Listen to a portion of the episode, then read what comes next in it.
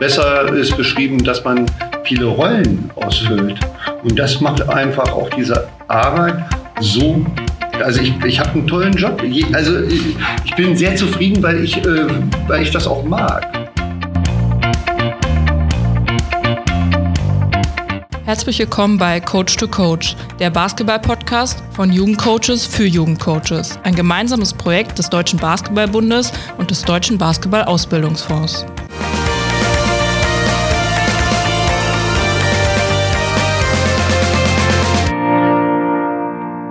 Moin aus Rostock hier. Hier ist Friedhof Mohr. Ich mache dieses Jahr bei der NTA ähm, die Ausbildung und ich habe heute Felix Benderoth an meiner Seite. Hallo Felix, vielen Dank, dass du hergefunden hast. Ähm, erzähl einmal, woher kommst du? Moin Friedhof. Ja, vielen Dank, dass ich da sein darf. Ich komme aus Kiel, das heißt, ich bin vorhin hier locker die zweieinhalb Stunden hergefahren. Das war kein großes Problem. Ähm, ursprünglich komme ich aus Kassel, da bin ich geboren, bin dann mit 15 ins Internat gezogen nach Kiel zum Handballspielen. Also ich komme aus dem Handball und inzwischen bin ich athletischer Leiter beim THW, also bei den THW Junioren. Und ja, ich freue mich hier sein zu dürfen. Ja, sehr schön. Herzlich willkommen hier. Und was ist denn genau deine Aufgabe da als athletischer Leiter? Also was machst du da jeden Tag? Genau, ich habe eigentlich angefangen ähm, als Athletiktrainer ganz am Anfang und hatte da natürlich ganz normal eine Mannschaft, wie man sich es glaube ich vorstellen kann, die ich betreut habe. Hab damals, glaube ich, mit 19 direkt die U23 bekommen. Das war immer ein bisschen aufregend, weil ich natürlich jünger war als die Spieler, die dort gespielt haben. Oder es auch noch viele Spieler waren, mit denen ich früher selber gespielt habe. Und dann bin ich jetzt zu dieser Saison quasi eins aufgestiegen als athletischer Leiter. Auch das ist natürlich für, ich bin 20 Jahre alt, ist natürlich auch noch ein bisschen interessant, aber es läuft sehr, sehr gut. Ich komme mit den Spielern super klar. Und meine Aufgaben waren am Anfang eher Warm-up machen, Athletikpläne schreiben oder im Training dabei sein.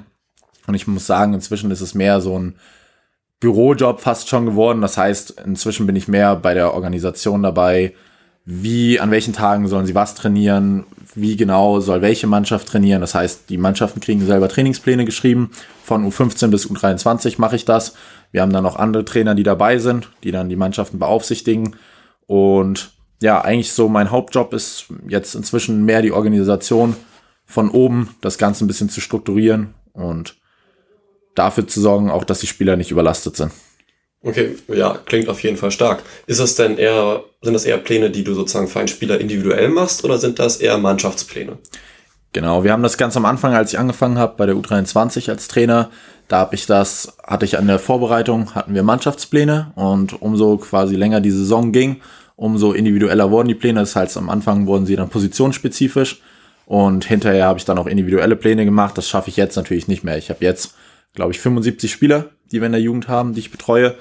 Und da schaffe ich es nicht mehr, individuelle Pläne zu machen. Wir haben natürlich den einen oder anderen Spieler bei uns in der Jugend, der nochmal oder den ich nochmal gesondert fördern möchte. Das heißt, mit dem telefoniere ich dann mal, sage ihm ja, arbeite nochmal mehr daran oder schreibe ihm extra was in den Plan ran. Aber ansonsten haben eigentlich unsere Spieler meistens positionsspezifische Pläne, die sie dann kriegen. Dann werden die Pläne noch abgestimmt, je nachdem, wie viel sie in der Woche spielen. Das heißt, wir haben am Ende eine Netto-Spielzeit. Und ich sage zum Beispiel bei Spielern, die am Wochenende mehr als so und so viele Minuten spielen, die haben die Dienstagseinheit rausgestrichen in ihrem Wochenplan und sollen dafür mittwochs was anderes machen. Oder die Spieler, die am Wochenende weniger als 30 Minuten spielen, haben immer noch so einen genannten äh, Matchday-Grind-Plan den sie dann direkt nach dem Spiel in der Halle machen können. Klar, weiß jeder, ist psychologisch oder sportpsychologisch immer ein bisschen schwierig. Ähm, Gerade wenn es dann ein knappes Ergebnis war, man vielleicht noch total euphorisch ist, weil man in der letzten Sekunde gewonnen hat oder man total auf den Sack bekommen hat. Ähm, da noch was zu machen, aber bisher halten sich die Spieler ganz gut dran. Das heißt, auch diesen Matchday-Grind-Plan machen sie und das ist so im Prinzip das, wie ich es aktuell aufteile aber groß individuell für jeden Spieler in so einer ganzen Jugend da zu sein, das, das schaffe ich in dem Rahmen aktuell nicht mehr, bin ich ganz ehrlich. Okay, hast du denn dabei Unterstützung? Also gibt es noch andere Personen, die dir dabei helfen oder bist du alleine? Ist das eine One-Man-Show? Nee, ähm, es ist, wir sind tatsächlich noch nicht so gut aufgestellt, wie wir es eigentlich müssten ähm, als THW Kiel Junioren. Aber es wird schon viel, viel besser. Bevor ich da war, hatten wir Daniel Detlaff, der hat auch einen, auch einen sehr, sehr guten Podcast. Ähm, der war damals immer alleine und hat das irgendwie versucht zu managen. Das ging damals nicht so gut. dann kam ich zum THW und habe versucht, das mit diesen ganzen Plänen irgendwie zu machen, dass wenigstens die Spieler, auch wenn ich nicht da bin, wissen, was sie zu tun haben. Das ist im Handball jetzt nochmal zum Beispiel anders als im Fußball. Da sind die Jungs relativ früh schon athletisch sehr, sehr weit oder auch sehr weit schon ausgebildet. Ähm, das heißt, wenn ich mir einen U15 Handballer angucke, dann kann ich, weiß ich schon meistens, den kann ich eher selbstständig arbeiten lassen als ein U15 Fußballer. Habe ich mir jetzt ein paar von Holstein Kiel angeguckt. Das ist schon ein sehr, sehr großer Unterschied. Ähm, ich habe Unterstützung. Ich habe Unterstützung von der THW Physiopraxis. Die haben wir direkt bei uns im Leistungszentrum dabei. Da haben wir ein, zwei Leute. Christian Steen zum Beispiel. Der ist auch bei uns als Athletiktrainer angestellt, arbeitet aber auch in der Physiopraxis, arbeitet auch mit den Profis. Das heißt, der stellt so eine kleine Schnittstelle da in diesem ganzen Bereich. Und dann haben wir Dirk Riedmann noch, auch noch ähm, Athletiktrainer, der kümmert sich mehr um diesen Bereich Biomechanik, Laufschule, ähm, und äh, arbeitet auch zweimal die Woche mit den Jungs in den Bereichen. Okay, ähm, Jungs, also sind das nur Jungs bei euch, mit denen du hast und ab welchem Alter beginnen sie? Genau, der Leistungsbereich beginnt bei uns ab U15, das heißt mit 13 Jahren ähm, werden die meistens gescoutet, kommen zu uns. Wir haben auch noch einen THW Kiel e.V., den eingetragenen Verein.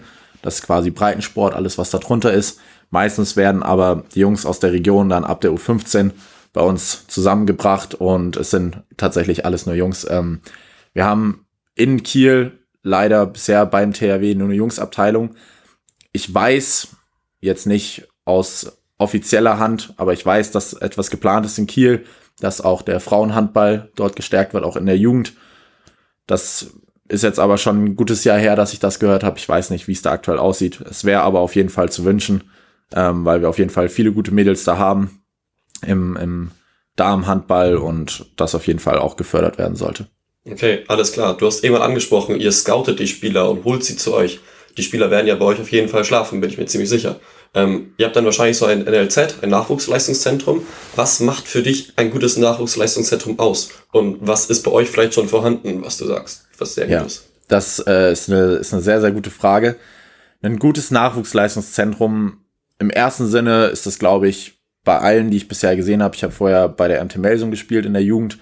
Ähm, da hat Axel Renner die Jugendarbeit gemacht, hat da sehr, sehr große Schritte gemacht. Und ich sag mal, diese ganze Jugendarbeit im Handball ist auch gerade im Gange. Wir haben ja das Jugendzertifikat, was man kriegen muss, was man erwerben muss. Das ist quasi so eine genaue Vorgabe.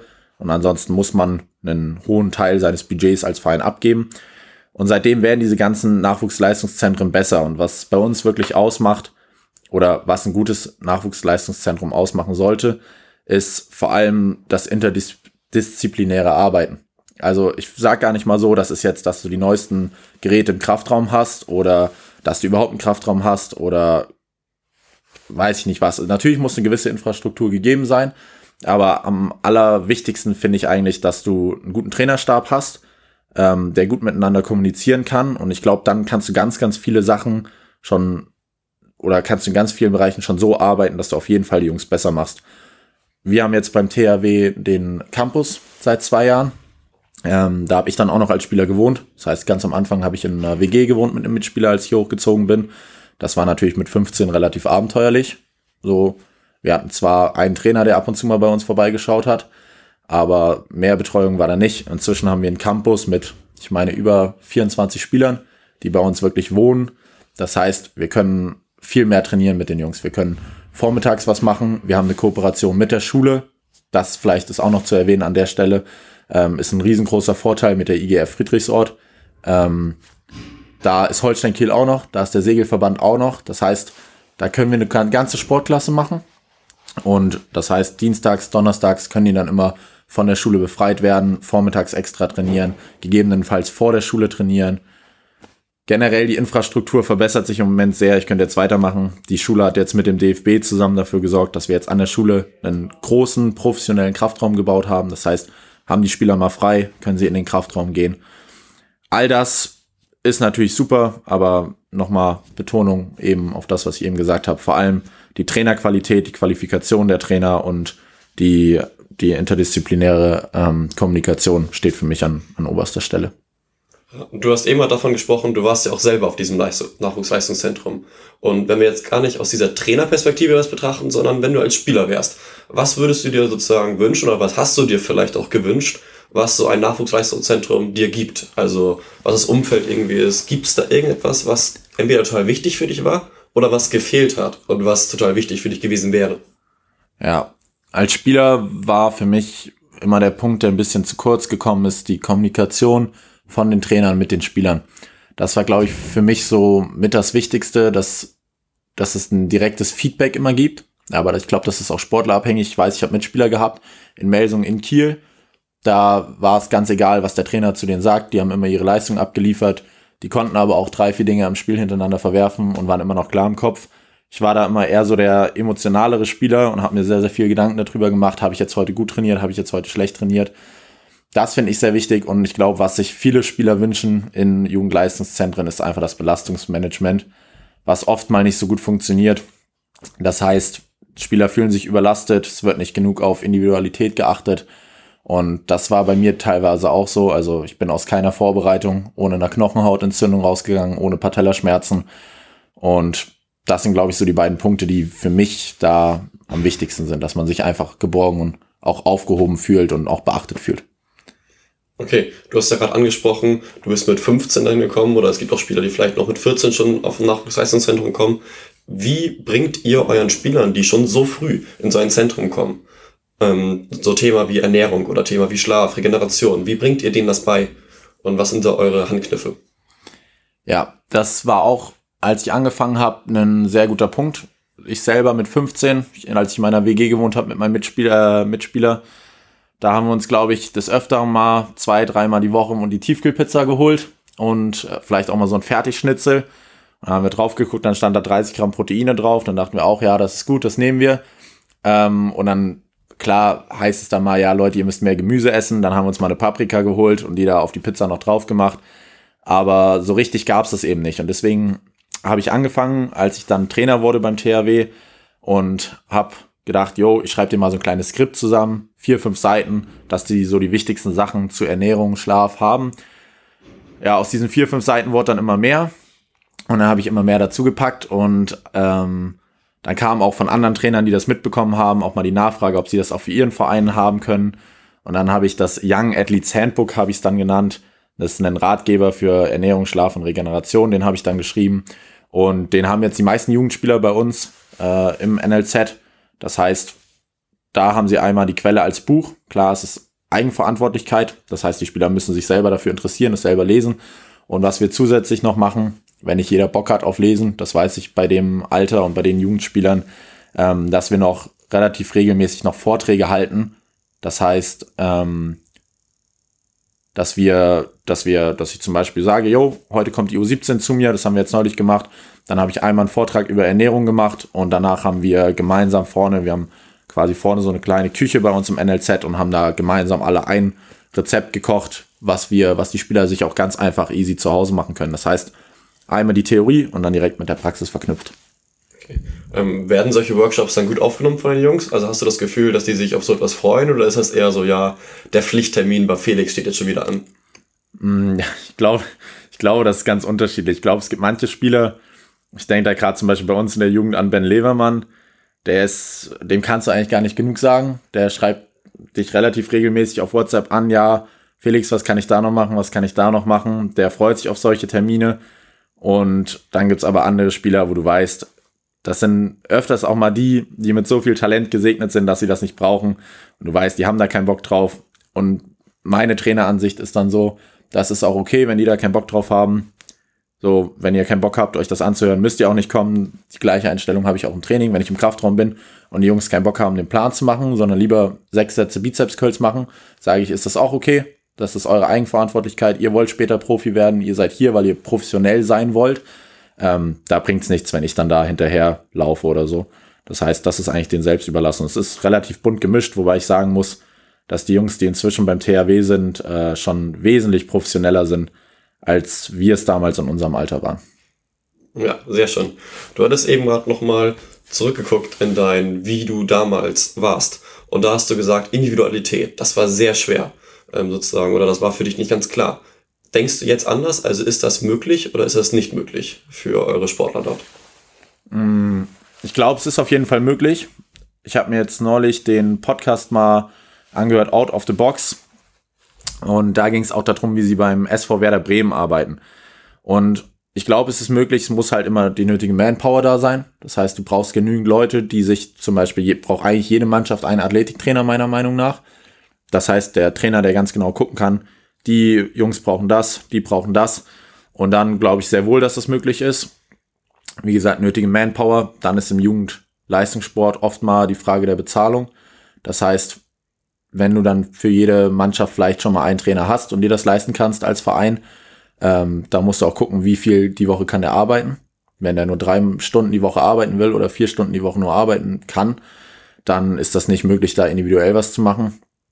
Aber ich sag mal, mit mehreren Leuten und mit viel Initiative und auch natürlich dem nötigen Geld, was meistens der entscheidende Punkt ist, ist Individualität auf jeden Fall umsetzbar und meiner Meinung nach auch nötig, wenn man, wenn man wirklich Weltklasse-Spieler ausbilden will. Ja, auf jeden Fall. Ich denke, für diese Individualität ist ja auf jeden Fall auch eine Kommunikation zwischen den Trainern sehr wichtig. Wie handhabt ihr das bei euch, dass der Athletiktrainer im Austausch steht mit den ganz normalen Teamtrainern? Also wird das einfach nur über WhatsApp geschehen oder einfach nur im Austausch oder habt ihr da wirkliche Meetings, wo ihr zusammenkommt und einmal ja. den ganzen Kader durchsprecht? Ja, auch das ist, auch das ist relativ neu. Das war mir auch immer ein relativ großes Anliegen, weil ich das immer von Freunden von mir oder Bekannten, die das bei anderen Vereinen machen, mitbekommen habe. Und deswegen haben wir seit, ich glaube, es gab jetzt drei Stück, drei Team-Meetings, die wir immer als Trainer machen, wo einmal alle Trainer plus Athletiktrainer plus Torwarttrainer zusammenkommen. Wir über den individuellen Spielerfortschritt sprechen. Was braucht der Spieler? Ist er vielleicht im Moment überlastet oder so? Und solche Themen ansprechen das ist eben auch dieser Punkt der Kommunikation, den ich eben angesprochen habe, den ich so enorm wichtig finde. Mm, aber sonst geschieht auch ganz viel einfach immer zwischen zwei Trainern, zwischen zwei Parteien. Das heißt, der U19-Trainer ruft mich an und sagt mir, ja, ähm, ich habe mit dem und dem gesprochen, äh, ich bin im Moment ganz zufrieden mit seiner, mit seiner Belastung, mit seiner Entwicklung. Kannst du vielleicht den Plan aktuell bei ihm genauso lassen? Dann erkläre ich ihm vielleicht entweder A, ja klar, können wir so lassen, war eh vielleicht mein Plan. Oder B, nee, lass uns doch lieber das so machen, das hat schon seine Gründe und erkläre ihm dann meistens so den trainingswissenschaftlichen Hintergrund. Das heißt, die Trainer sind meistens offen dafür. Ähm, du musst es ihnen nur einmal erklären und dann, dann gehen die meistens auch ganz, ganz gut damit um. Ja, auf jeden Fall sehr interessant. Was sind denn, wenn du es betrachtest jetzt im Jugendbereich, die Hauptunterschiede zum wirklichen Erwachsenenbereich? Also auf was achtest du im Jugendbereich vielleicht mehr im, zum Thema Athletiktraining ja. als ähm, mit den erwachsenen Profisportlern? Ja, vor allem, also ich muss dazu sagen, ich trainiere vor allem Jugendsportler. Ich habe ähm, einen Zweitliga-Fußballer, den ich noch im Personal Training betreue, der schon im Herrenbereich spielt und die U23-Spieler ist ja eigentlich auch schon Herrenbereich. Gehört eigentlich auch, auch schon dazu. Äh, macht gerade hier nebenbei eine Athletiktraining. Ähm, nee, Hauptunterschied oder Schwierigkeit, die wir auch haben, das sehe ich jetzt gerade vor allem bei den Spielern, die wir aus unserer Jugend, wir haben ein paar oder wir haben einen sehr, sehr starken 04er Jahrgang, wovon jetzt auch immer mehr bei den Profis eingebunden werden. Connor und Henry haben jetzt gerade ihren Profivertrag unterschrieben und da merkt man einfach, die Woche bei denen, beim Handball ist es auch noch mal eine Nummer krasser, die haben meistens jede Woche zwei Spiele. Das heißt, die wissen meistens vorher gar nicht, wie wird die Woche überhaupt ablaufen. Dann sitzen sie da im Bus, dann müssen sie sich da Essen für vorbereiten. Damit geht's nämlich schon mal los dann schlafen sie wenig. Sie schlafen irgendwie mal abends um neun ein, dann schlafen sie mal drei Stunden im Bus. Das heißt, eigentlich dieser ganze Alltag ist weit weg von dem, was eigentlich einen optimalen Sportleralltag ausmacht. Und dann in diesen Alltag mit so und so viel Trainingseinheiten und zwei Spielen immer noch Athletiktraining unterzukriegen, ist unfassbar schwierig. Ich habe noch einen Sportler, den ich betreue, der spielt zweite Liga in Hüttenberg Handball. Und der hat mir genau dasselbe gesagt. Der hat gesagt, Felix, äh, in der U19-Bundesliga war alles cool, da bin ich jede Woche auf meine drei, vier Einheiten gekommen. Ich weiß nicht, wie ich das aktuell noch machen soll. Und mit dem mache ich es jetzt aktuell nur so, dass der eigentlich vor seinen Einheiten immer so eine halbe Stunde was macht. Wirklich nur Grundlagen, paar Plyometrics, paar Strength-Übungen, immer nur die Grundübung. Nichts groß ausgefallenes. Wir hatten jetzt neulich mal, dass er, dass er einen, in einem Bereich eine bestimmte Schwäche hatte. Da haben wir dann in dem Zeitraum nochmal dran gearbeitet. Aber sonst ist es halt einfach im Erwachsenen-Profi-Bereich super, super schwer, da auch noch eine athletische Entwicklung innerhalb der Saison hinzukriegen. Das heißt, die Preseason oder eigentlich die Offseason, die super, super kurz ist, und die Preseason haben da eine viel, viel höhere Bedeutung. Im Erwachsenenbereich und im Jugendbereich, sage ich mal, sind die Ergebnisse eigentlich, sollten sie eher zweitrangig sein. Klar ist oft das Problem, was du so im Jugendbereich hast, wenn du dir anguckst, ja, Füchse Berlin sind dies Jahr wieder, sind dies Jahr wieder deutscher Meister geworden. Ja, dann müssen da natürlich die ganzen guten Spieler drin stehen in dieser Mannschaft oder dann haben die auch gute Trainer. Das heißt, diese ganzen Leute außenrum werden eigentlich nur an dem Erfolg gemessen. Das ist, glaube ich, ein großer Fehler im Jugendsport. Eigentlich sollte viel mehr daran gemessen werden, welche, welche Jugend bringt so und so viele Spieler hinterher in die erste, zweite, dritte Bundesliga, weil Ergebnisse, Spiele sind in der Jugend meiner Meinung nach dafür da, die Spieler zu entwickeln. Ergebnisse sind zweitrangig, klar, es ist schön, wenn man deutscher Meister wird oder wenn man der deutschen Meisterschaft dann auch geile Ergebnisse abliefert. Das sind ja auch die Spiele, wo sich die Spieler entwickeln und auch die Trainer entwickeln.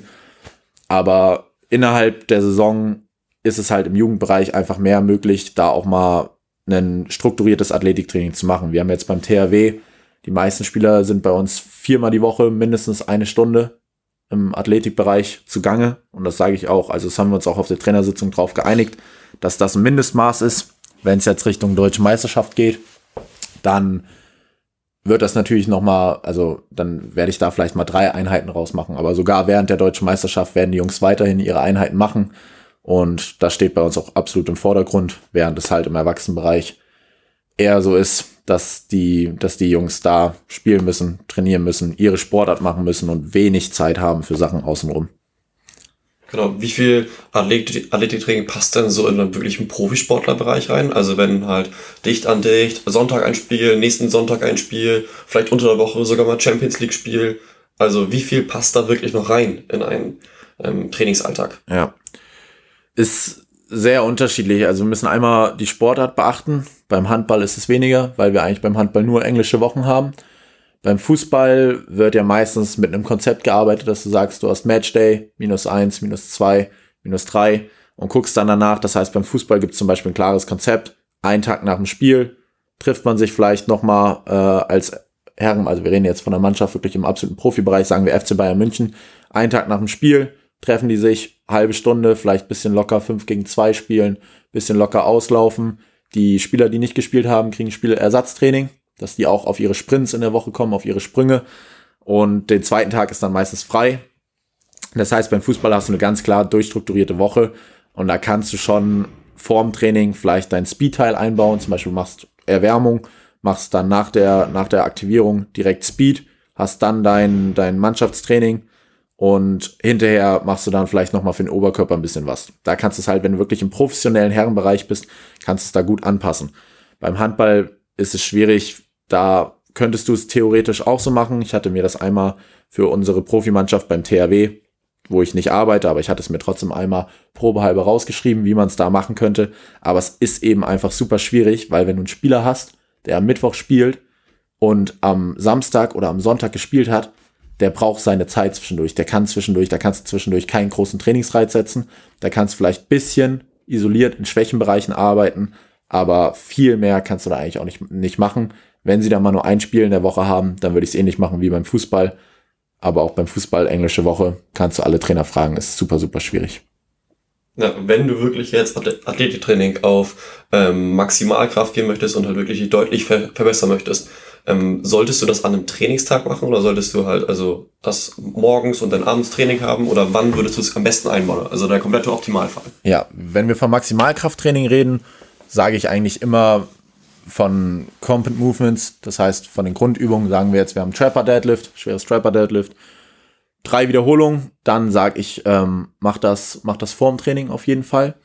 Es gibt sogar manche Athletiktrainer, die einen richtigen Matchday Lift daraus machen. Matchday Lift aber wirklich nur, wenn bei dem Spieler, wenn er die Übung schon 300 Mal gemacht hat, die perfekt sitzt, du ganz genau weißt, welches Arbeitsgewicht hat er, was ist sein One Rep Max, ähm, dann kannst du es am Tag vom Spiel morgens machen hat den Effekt, dass das dann zum Beispiel auch noch zwölf Stunden anhält, dieser Trainingseffekt. Das heißt, deine Leistung, auch deine Schnellkraftleistung verbessert sich dann. Aber jetzt bin ich schon wieder der Frage ein bisschen, bisschen ausgewichen. Ich würde es eigentlich am Tag vorzugsweise immer, wenn du jetzt eine Trainingseinheit hast, dann würde ich es vor dem Training einbauen. Das heißt, du machst deine Aktivierung, machst deine Maximalkraftübung, hast dann nämlich im Training deine Sprungbelastung, ist dann deine Sprünge, ist dann deine Sprints und hinterher Ähm, und musst ja auch im Training fit sein. Das ist, das Ding ist, du darfst es auch vorm Training nicht übertreiben. Das heißt, da sage ich nur einen kleinen Teil davon. Zum Beispiel diese beiden Maximalkraftübungen. Wir haben meistens zwei dabei. Und hinten, äh, hinterher, nach dem Training, dann vielleicht nochmal ergänzend paar isolierte Übungen. Oder meistens machen wir es dann so, dass wir nach dem Training dann eher Oberkörper machen. Und wenn wir es so haben, wie es noch optimaler ist, das geht natürlich nicht bei jedem NLZ. Bei uns haben wir es so, dass die Spieler Dienstagmorgens in der Schule um 12.15 Uhr quasi oder vormittags um 12.15 Uhr in der Schule das Krafttraining machen. Dann haben sie abends dann quasi zwischendurch die Regenerationszeit und sind dann abends für ihre zwei Stunden Handball-Einheit in der Halle fit. Mittwochs haben sie komplett frei vom Handball, haben nur Kraft. Ähm, Donnerstag ist wieder dasselbe Konzept und freitags haben sie auch nur Handball, damit sie quasi das Abschlusstraining äh, oder im Abschlusstraining für das Spiel am Wochenende sehr, sehr fit sind. Ja. Wäre das dann auch dein Rat an die Jugendtrainer, wenn wir annehmen, ein Jugendtrainer plant jetzt sein normales Training und möchte Athletiktraining einbauen, dass er es wirklich als Pre-Practice vor seinem Training macht? Oder was wäre dein Rat? Wenn wir jetzt im Jugendbereich, die Schüler, die gehen zur Schule, zur Schule mhm. haben vielleicht ein Frühtraining, aber haben uns ein Nachmittagstraining. Ähm, wie wäre da dein Rat? Wie kann also man das gehen wir jetzt vom, vom Leistungsbereich oder vom Amateurbereich aus? Auf jeden Fall Leistungsbereich. Ach so, Leistungsbereich. Ähm, dann wäre es auf jeden Fall mein Rat, also wenn es geht, würde ich es komplett splitten. Das heißt, dass du einmal, dass du einmal deine Einheit Athletiktraining hast, morgens. Und ähm, was halt ganz cool ist beim Athletiktraining und was auch ganz oft viel zu kurz kommt, du kannst es im ganz, ganz, ganz, ganz viel im Rahmen deiner, deiner äh, Preparation machen. Das heißt, du hast einen Preparation-Teil, da kannst du zum Beispiel deinen, Plä äh, deinen Spielern auch individuelle Pläne geben, ähm, wo sie an Schwächen arbeiten, irgendwie besondere Sachen von der Beweglichkeit. Dann hast du deinen äh, Local Activation Teil, dein Global Activation Teil. Und in diesem Teil kannst du schon super viel machen. Und mein Rat an die Jugendtrainer wäre, in diesem Bereich vor allem anzugreifen. Das heißt, du kannst zum Beispiel, machst dann deine Erwärmung und machst direkt nach der Erwärmung zum Beispiel seines vier, fünf Sprints, äh, kein hohes Volumen, lange Pausen. Ähm, dann setzt du da einen Trainingsreiz. Du kannst Death Jumps machen, du kannst Drop Jumps machen. Das sind auch Sachen, die kannst du in jeder Halle machen. Dafür brauchst du einen Kasten. Und Sprinten brauchst du auch nichts für. Dann kannst du Plyometrics mit einbauen. Das ist so das, wo ich auch gerade sage, wenn wir jetzt auch beim Basketball sind, was ich enorm wichtig finde, diesen Teil zwischen Training und Aktivierung, weil den kannst du eben nutzen. Muss natürlich aufpassen, dass die Einheit im Gesamten dann hinterher nicht zu lang wird. Ähm, und dass die Jungs, bei uns haben sie zum Beispiel zwischendurch auch immer zum Beispiel Snacks dabei, wenn sie erst Kraft machen, für die Spieler, die von außerhalb kommen, die machen erst ihren Kraftteil und haben dann hinterher noch zwei Stunden Handball. Dann sage ich, ey, ihr habt eine halbe Stunde zwischendurch Pause hier, dann haben wir da unsere Snackbar, dann kann sich da, äh, dann, dann isst da kurz jeder was, sitzt da auf der Bank, kommt kurz bisschen runter. Ähm, und ja, wenn die Athletiktrainer bei euch natürlich die Chance haben, zwei Einheiten zu machen, würde ich es immer vorziehen, es morgens zu machen und dann vorm Training. Ja. Okay, nehmen wir jetzt an, wir machen dieses vorm Training. Was wären denn die optimalen Snacks dazwischen? Also was gibt es vielleicht bei euch oder womit hast du gute Erfahrung? ähm, als Snack zwischen dem Krafttraining und dem normalen Training. Ja, das sind vor allem schnelle Kohlenhydrate. Du kannst dir die Spiele angucken, die kommen dann meistens an mit ihren Beuteln voller Nüsse. Ich sag, Nüsse sind super, super geil. Ihr könnt Nüsse immer essen, ähm, aber die werden euch etwas schwerer im Magen liegen. Das sind hat einen hohen Fettanteil, sind viele Proteine, klar. Das heißt, die könnt ihr gerne nach dem Training essen. Ballert euch gerne mal zwischen der Trainingseinheit irgendeinen, äh, irgendeinen kleinen Haferriegel rein. Das geht schneller. Eine Banane ist super. Ähm, dann gibt's als Supplement natürlich, ist dann wieder eine Kostenfrage. Kann ich aber Doc Nu empfehlen. Die haben sich extra auf Leistungssport spezialisiert. Die haben zwei Produkte. Vorspiel heißt das eine, Nachspiel heißt das andere. Ähm, das sind halt Elektrolyte und ähm, die kannst du halt sehr, sehr gut. Also das kannst du auch während des Trainings trinken, ähm, dass eben deine Speicher voll bleiben. Ab so einer Dauer von zwei Stunden Training wäre das auf jeden Fall zu empfehlen. Und kleiner Tipp, das wissen auch die wenigsten. Ja, wenn ich mir dann immer Profisportler anschaue und die trinken dann nach einer Stunde Training ihr ersten Red Bull, das ist Quatsch, macht das nicht, das braucht ihr nicht, das braucht euer Körper nicht, das tut auch eurem Körper nicht gut. Ähm, es reicht tatsächlich sogar schon, wenn ihr einfach normales Leitungswasser nimmt und das drei, vier Mal im Mund rumgurgelt äh, und rumspült, äh, reicht das tatsächlich auch schon, um quasi ganz, ganz viele Elektrolyte, die eurem Körper fehlen, wieder aufzufüllen. Das heißt, ist ein kleiner Tipp. Das geht auch immer ganz gut. Sehr schön.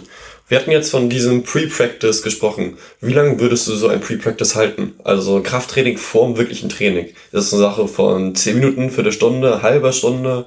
Oder Boah. wie umfangreich würdest du sowas machen? Kommt, kommt, das kommt jetzt ganz auf die ganze Wochen, Wochenperiodisierung oder Broker, also wie du die ganze Woche ähm, eigentlich strukturierst an. Das heißt, wenn du sagst, ey, der hatte, hat noch gar kein Krafttraining, kommt von außerhalb und hat kein Frühtraining oder so äh, und muss das jetzt vorher machen, dann macht er sich warm, aber dann sage ich, sage ich wirklich ganz bewusst, es ist eine Aktivierung ähm, mit einem kleinen Teil Thermogenese, also kleinen Teil, dass der Körper auch wirklich auf Temperatur kommt.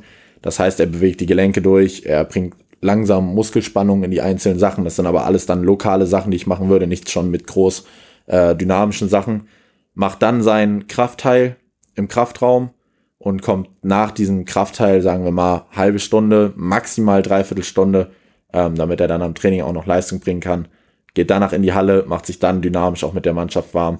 So würde ich es da machen, wenn du jetzt aber einen Spieler hast, ähm, der jetzt morgens zum Beispiel schon Maximalkraft trainiert hat, dann würde ich da anfangen mit einem Warm-up, auch mit dynamischen Sachen, äh, das heißt auch einer dynamischen Aktivierung und ähm, danach Plyometrics machen, das heißt Sprünge, Dehnungsverkürzungszyklus trainieren, äh, dann vielleicht paar Power-Sachen, das heißt Sprints, Death Jumps, Drop Jumps, das alles, Death Jumps, Drop Jumps sage ich auch, wenn ihr die einbauen wollt, sage ich immer nicht mehr als maximal drei bis vier Wiederholungen, lange Pausenzeiten, ähm, weil das soll Power-Training sein. Das heißt, es soll kein Kraftausdauertraining sein oder so. Ähm, die kannst du da noch einbauen und dann geht's rüber ins normale Training. Dann wird das Ganze vielleicht so mit einer ausführlichen Aktivierung 30 Minuten gehen, hast dann aber den Vorteil, du kannst danach direkt mit den Jungs anfangen zu werfen, Pässe zu spielen. Weißt du, die sind danach warm. Wenn die erst, wenn du erst diese lokale Aktivierung machst, dann Kraftraum, dann müssen sie auch nochmal dynamisch warm gemacht werden. Alles klar. Ähm, wann würdest du sagen, solltest du mit einem Athletiktraining anfangen? Also ab welchem Alter? Ich glaube, es ist uns allen bewusst, dass du mit der U23 sehr gut Athletiktraining machen kannst. Nur würdest du schon mit einer U14, U13, vielleicht auch mit einer U12 schon Athletiktraining anfangen? Und welchen Umfang hätte das? Also wie würdest du da das Athletiktraining halt verpacken? Ja, ist ja ein häufiger Irrglaube. Also ja, ich würde sehr, sehr früh anfangen. Es ist ein häufiger Irrglaube, dass irgendwie heißt, ja, äh, gerade Gewichtstraining oder Training mit Gewichten macht die Jungs früh kaputt. Ich habe jetzt gerade wieder beim Elternabend von der U15 gehört, ja, äh, die Kinder sollen noch keine oder die Jungs sollen noch keine Langhantelübungen machen, äh, dann hören die auf zu wachsen oder so. Es gibt genug Studien, wenn man sich das mal anguckt und auch große Studien, die einem zeigen, dass das, das eigentlich nur Vorteile hat. Das heißt, deine Knochenstruktur ist verbessert, die, deine Bänder werden resistenter. Das heißt, eigentlich kannst du gar nicht zu spät, zu früh anfangen. Ähm, das Einzige, was du halt machen kannst, du kannst halt Sachen falsch machen. Wenn du mit einem, keine Ahnung, 13-Jährigen immer seine, seine Läufe machst oder noch schlimmer mit ganz jungen Kindern, das heißt, ich meine so acht Jahre alter, krieg ich immer einen halben Nervenzusammenbruch, wenn ich dann sehe, der Vater will das Kind jetzt schon ein bisschen fördern und sportlich fördern und dann geht er mit ihm laufen.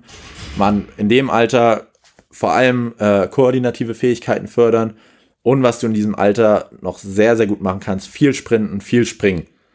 Klar, du willst da mit deinen sechs, sieben Jahren, willst du da keinen Leistungssportler großziehen oder sollte das nicht dein Ziel sein, aber wenn du ihn wirklich sportlich gut entwickeln willst, ist das das entscheidende Alter, weil es neben der genetischen Komponente hinterher den größten oder den größten Impact hat auf deine Sprungkraft, wie viel du in diesem Alter gesprungen bist. Ähm, das heißt, eigentlich Athletiktraining geht gar nicht zu früh, es geht nur zu falsch. Und damit meine ich äh, schön früh koordinative Fähigkeiten, Stabilitätsübungen, äh, viel im Chorbereich machen, äh, viel sprinten, viel springen. Ja, auf jeden Fall. Ähm, meistens sehe ich Sportler in der Halle, die sich denken, ja, okay, jetzt wieder das Athletiktraining, habe ich eigentlich gar nicht so viel Lust zu. Und dann freuen sie sich auf das Teamtraining danach. Auch im schaffst du's?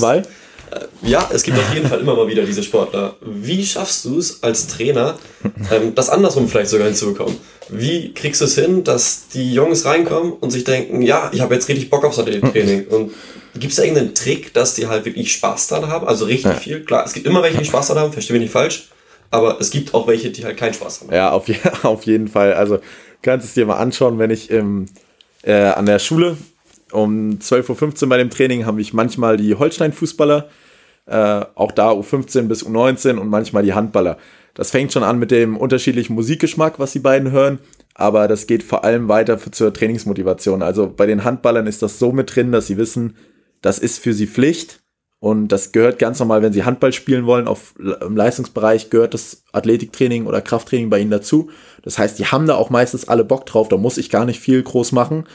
Ähm, es ist wirklich so, also ich denke gerade, mir fällt gerade kein Spieler ein beim TRW, wo ich schon mal hingehen musste und wirklich das Gefühl hatte, der hat nie Bock auf Krafttraining. Wenn ich mir die Fußballer angucke, dann ist das da leider noch so, dass für die Athletiktraining immer noch so ein, so ein bisschen Neuland ist, dass sie sich denken, ja, ich spiele Fußball, warum soll ich jetzt hier äh, einen komischen Trapper-Deadlift machen?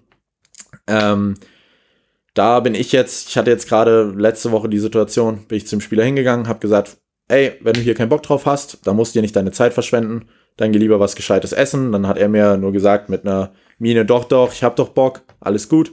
Ähm, er hat nur keinen Bock auf die Übung. Da habe ich gesagt, alles gut, komm her, machen wir was anderes. Ähm, so habe ich ihn dann ein bisschen gekriegt und so habe ich ihn dann ein bisschen gekriegt und es ist meine, meine Ansicht ist so ein bisschen, lass die Spieler das eigenverantwortlich machen, gib ihnen Freiraum, weil wenn sie diesen Freiraum haben, dann fühlen sie sich nicht dazu gezwungen, dass sie das alles hier machen müssen.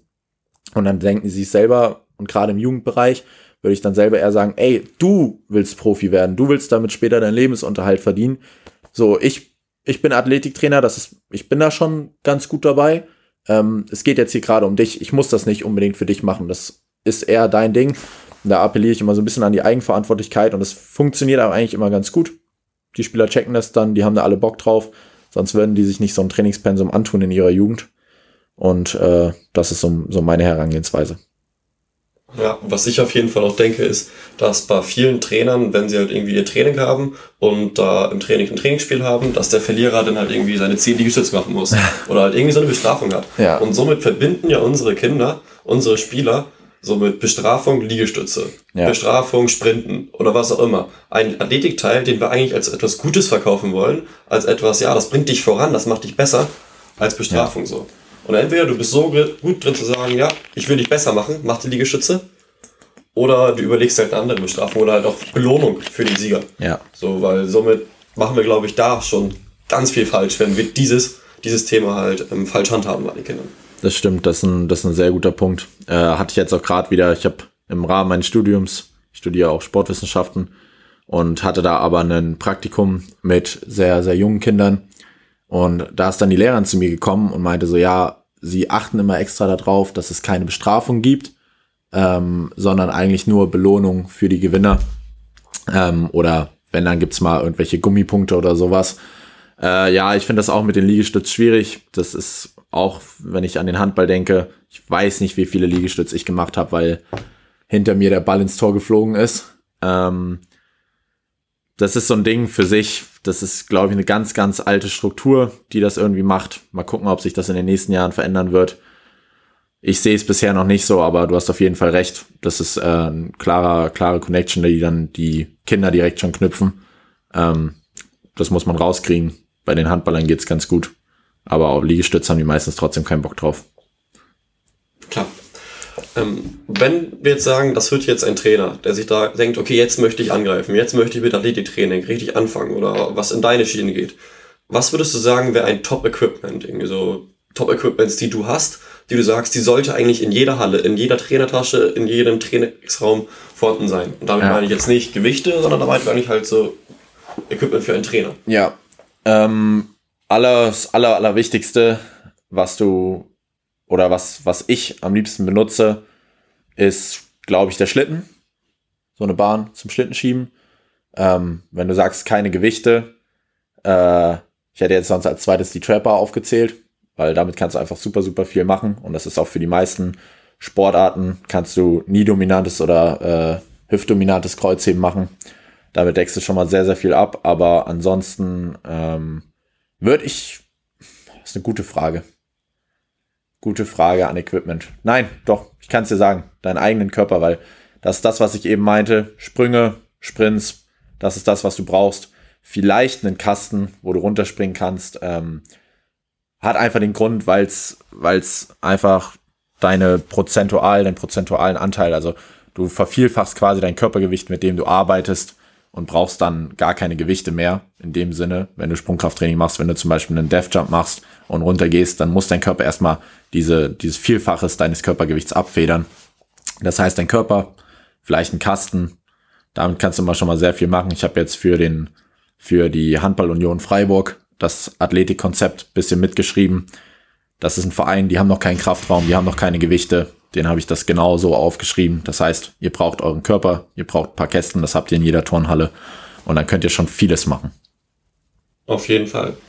Ähm, wenn du jetzt noch eine Sache hast, ähm, die du vielleicht als Message ein bisschen rausgeben würdest, also ähm, wenn du überlegst, ja, das wolltest du schon immer mal so wirklich erwähnen, was möchtest du vielleicht anderen Trainern, auch jetzt gar nicht aus dem Handball, sondern hier werden ja. viele Basketballer zuhören, was möchtest ja. du vielleicht da einfach mal gesagt haben, als Message rausgeben?